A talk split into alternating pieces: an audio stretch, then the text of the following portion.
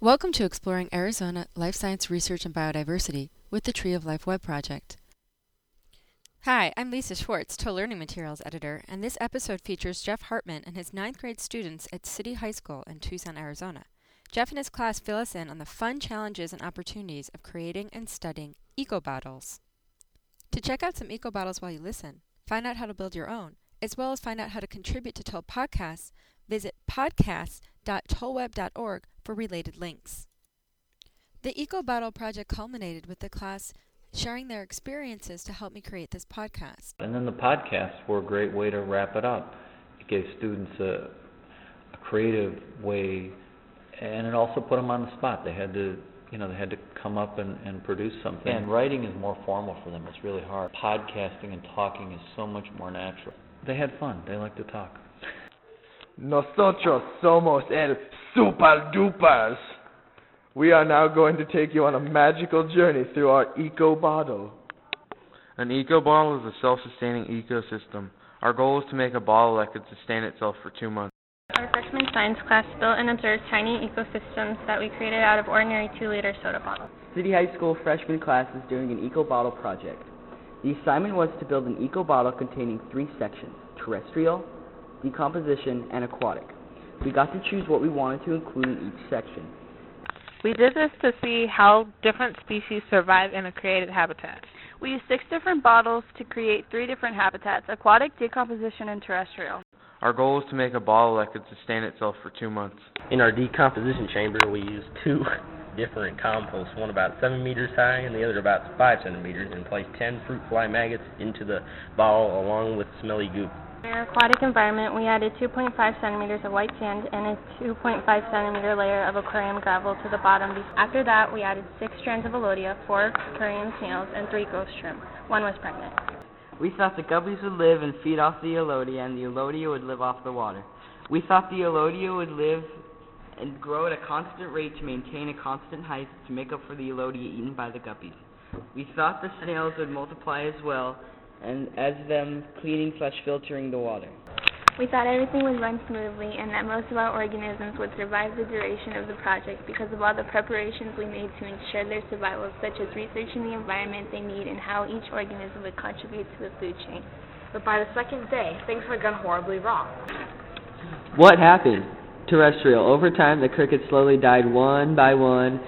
As they as they died, their corpses would disappear by the hands of the other crickets.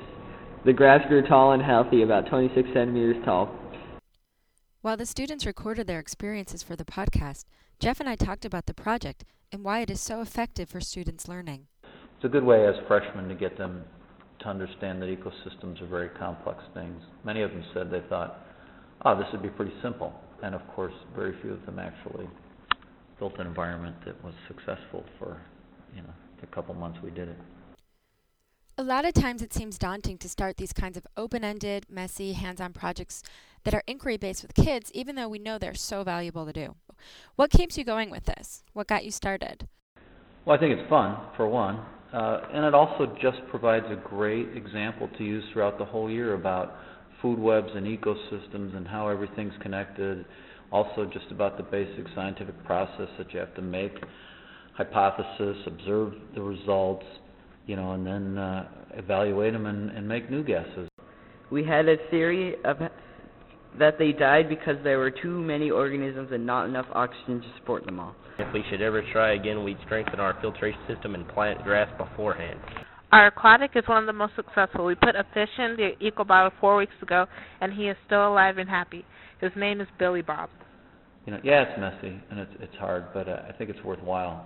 And the practice writing and observing over a long period of time is also uh, really valuable. You know, after you set up and you make your initial observations, there's uh, you know six weeks in the middle where I was trying to get them to come in every day and make observations and get it down to 10 minutes or less and and have some real specific things to look for again some real quantitative measures. The project lasted from 11 to 06 to 12 7 06 36 days.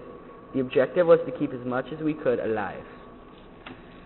What we put in the terrestrial is one handful of grass seed, 1.5 cups of soil, eight eight crickets, and two pieces of apple. Of course, eco bottles are just great food for discussion because uh, you know they show us that everything in an ecosystem is interconnected. In the decomposition, we thought that the we thought it would stay solid and drain and filter to make clean water for the aquatic. We thought it would be visible and not too smelly. We thought the earthworm would live and eat off of the compost and help with filtration. You know it's not all peaches and cream to keep organisms alive. Thank, Thank you, you for listening. Special thanks to Jeff Hartman and his class.